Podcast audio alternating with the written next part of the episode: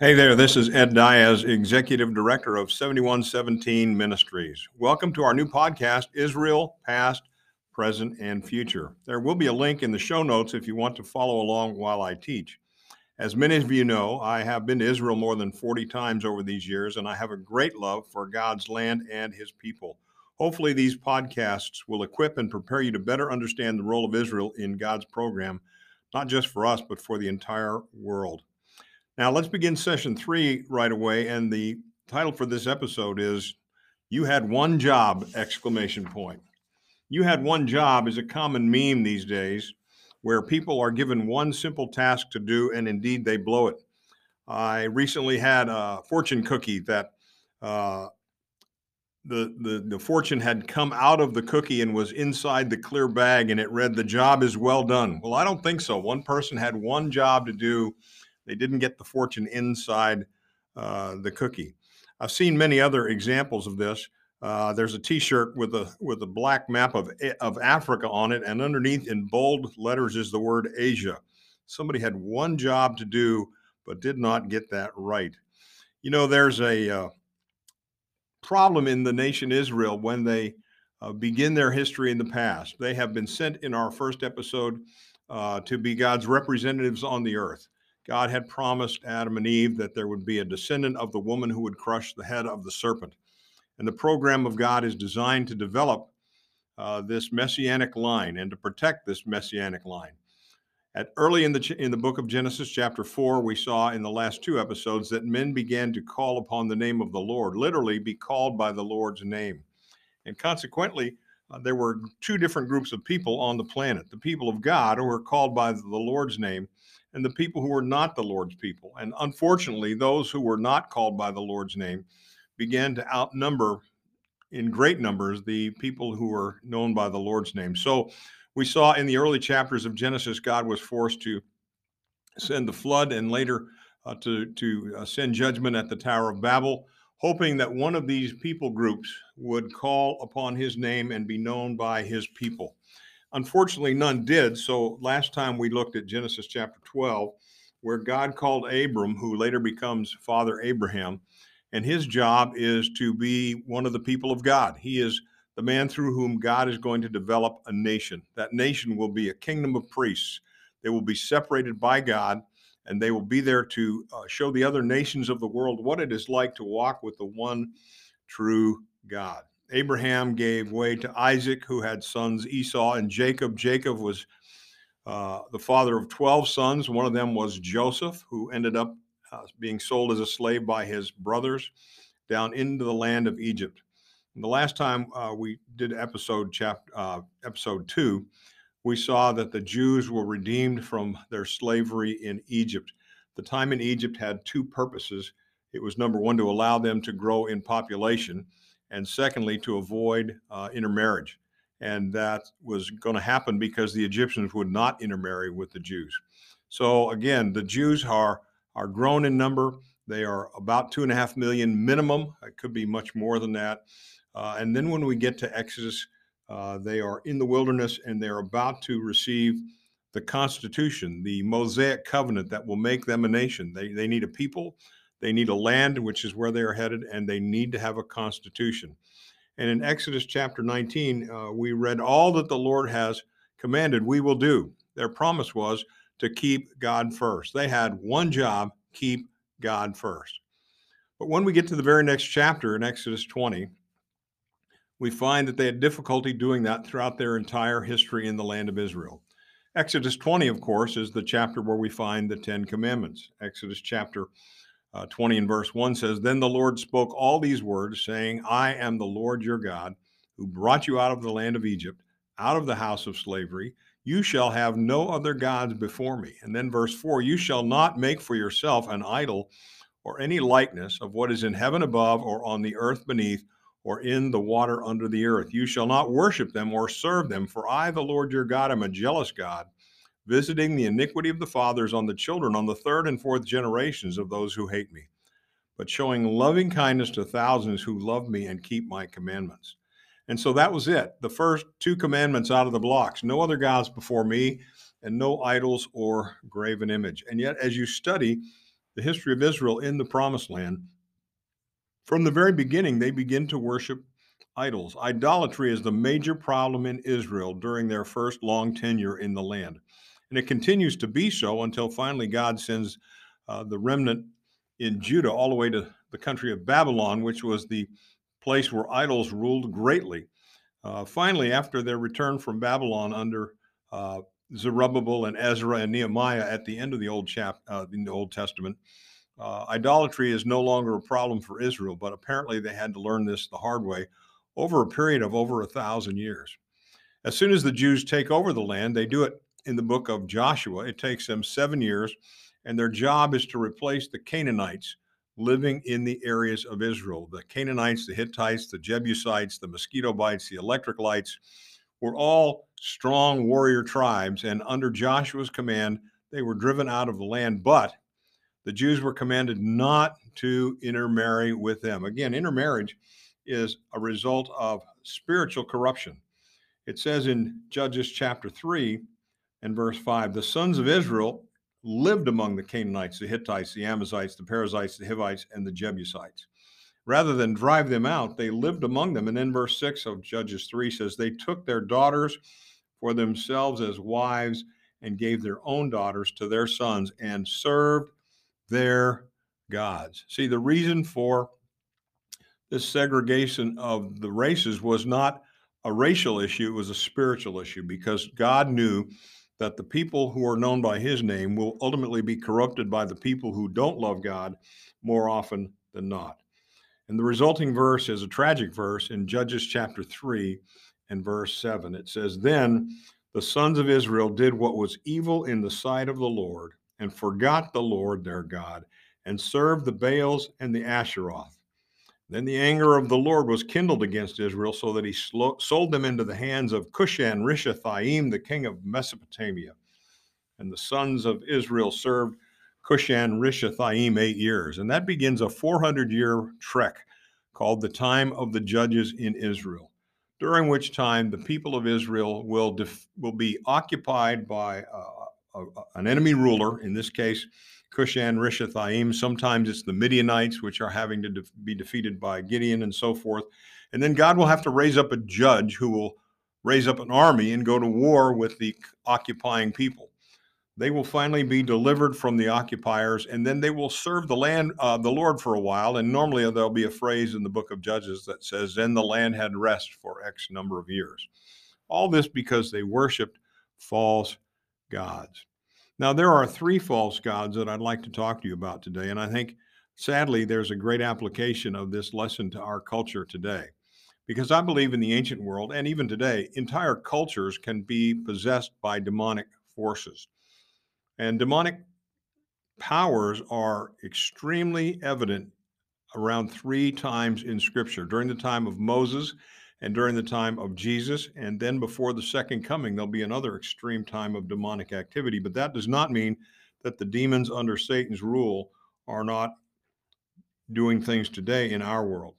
Uh, when Jesus came, uh, he limited the demons' power. You remember he sent the legion of demons into the pigs who ran then into the sea.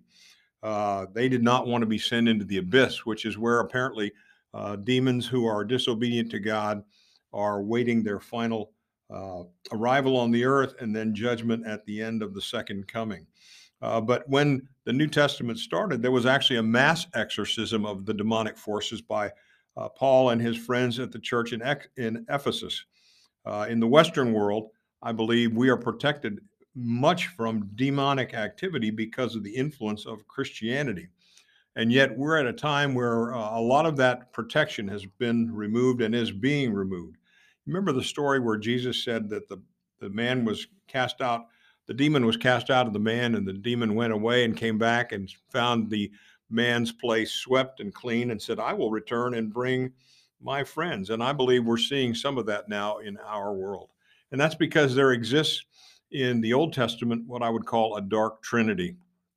The three idols that the Jews constantly worshiped over their time in Israel, when they got into the Promised Land in about fourteen hundred B C, until they finally got back into the Promised Land uh, in about uh, four hundred B C, uh, were three. The first was, of course, Baal.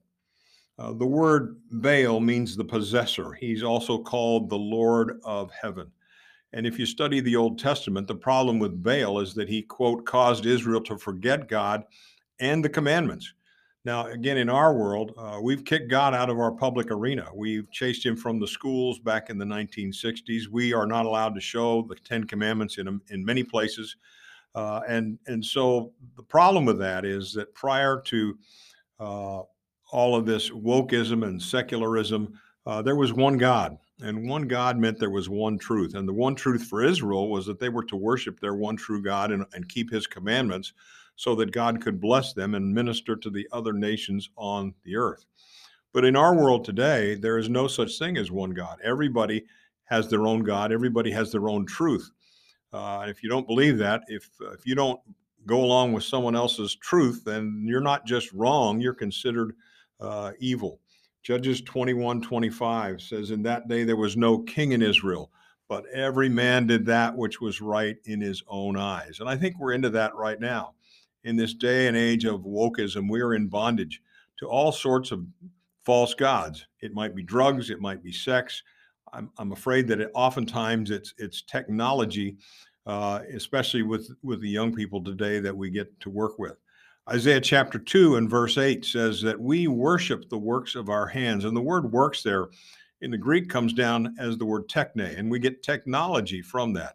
Uh, the idol becomes the God, and I think we're seeing a time, especially in the next years, where things like virtual reality will become the reality of a lot of our young people, and we will suffer the consequences of worshiping the one God that is not the God of Abraham, Isaac, and Jacob. Of course, Baal has a female consort. Uh, her name is uh, the Ashtaroth. Uh, it comes through history in a number of forms. The word Ishtar is one of those goddesses. She was the Babylonian form of the goddess Ashtaroth. Uh, Aphrodite is the Greek form of the Ashtaroth. Venus in the Roman world is the sensual, immoral harlot. The thing that concerns me and, and has concerned me for years in our culture is what went on in Israel was that with the worship of Ash, Ashtarts and the Asheroth, there was an enormous amount of immorality. Uh, Ashtaroth, the, the idea of marriage is something that she hates.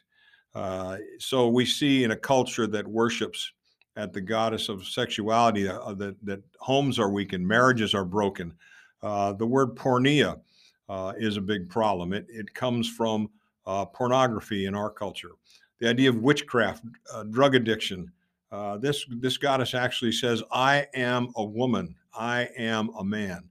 Uh, the Ashtarts are androgynous, and I think particularly in this day and age, we see in the transgender movement uh, that our culture is trying to make young people, very young people, question the way God has made them. And in, in the in, in the beginning, God made them male and female, and that's how God has created us. But uh, in a world where there is no one truth, it's okay to be whatever gender you want to be. You don't even have to be a human gender. You can be an animal gender. They're called furries. I know that there are furries in the high schools around Lakeland, Florida, and they actually put litter boxes out in some schools for for young people to think they're cats. At any rate, uh, this andro- androgynous uh, female is so fertile that on her own, she actually uh, produces a child. And that child is, uh, in, in a sense, the virgin-born one, which, again, in church history, as the early church spread, some of the wrong teaching got out there that uh, the Virgin Mary was able to fulfill the role of Venus or Aphrodite and produce a child on, on her own. But what this does, it, and it defeminizes woman, and it creates radical feminism. And in the end, it goes after children. And if you don't believe that, just look at some of the video games that go on in our world today. So Baal is the possessor or the Lord of heaven, caused Israel to forget God and his commandments. The Ashtaroth is the female consort of him. He, he's not really needed to produce a child, uh, but she is the, the goddess of sexual immorality. And I think we see tons of evidence about that in our culture. And perhaps the, the most difficult and, and dangerous idol in, in the history of Israel was Molech. The word Molech means uh, the destroyer. Uh, Molech was manifested by uh, a large statue with palms outstretched at an angle perpendicular to the to the body of the of the god, and there would be a place in the stomach of Molech where you would build a fire, and then you would take infants and you would put them in the hands, which are usually made of metal, and you would burn your children to death. You would sacrifice them.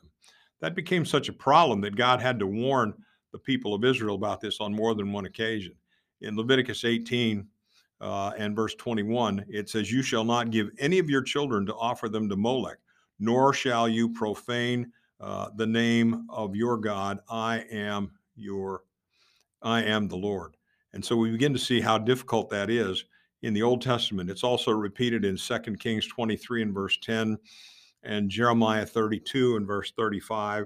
Uh, how does that apply to us? Well, I think very specifically, uh, uh, the whole abortion movement, the whole what is called, unfortunately, the pro-choice uh, pro-choice world uh, wants to destroy uh, children. Uh, and again, it, it's no surprise to me because it's a it's a sad result of what's gone on in our culture as we have taken God out of the marketplace and begun to worship Uh, the goddess Ashtaroth in the world of sexual immorality and, and pornography. Uh, when uh, Jesus came, uh, abortion was very common and child sacrifice was very common. But as the gospel spread, particularly in the Western world, abortion primarily ended.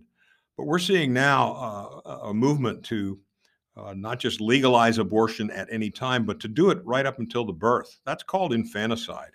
And that's what Molech did. He took live infants. Uh, and they were burned in his hands to death.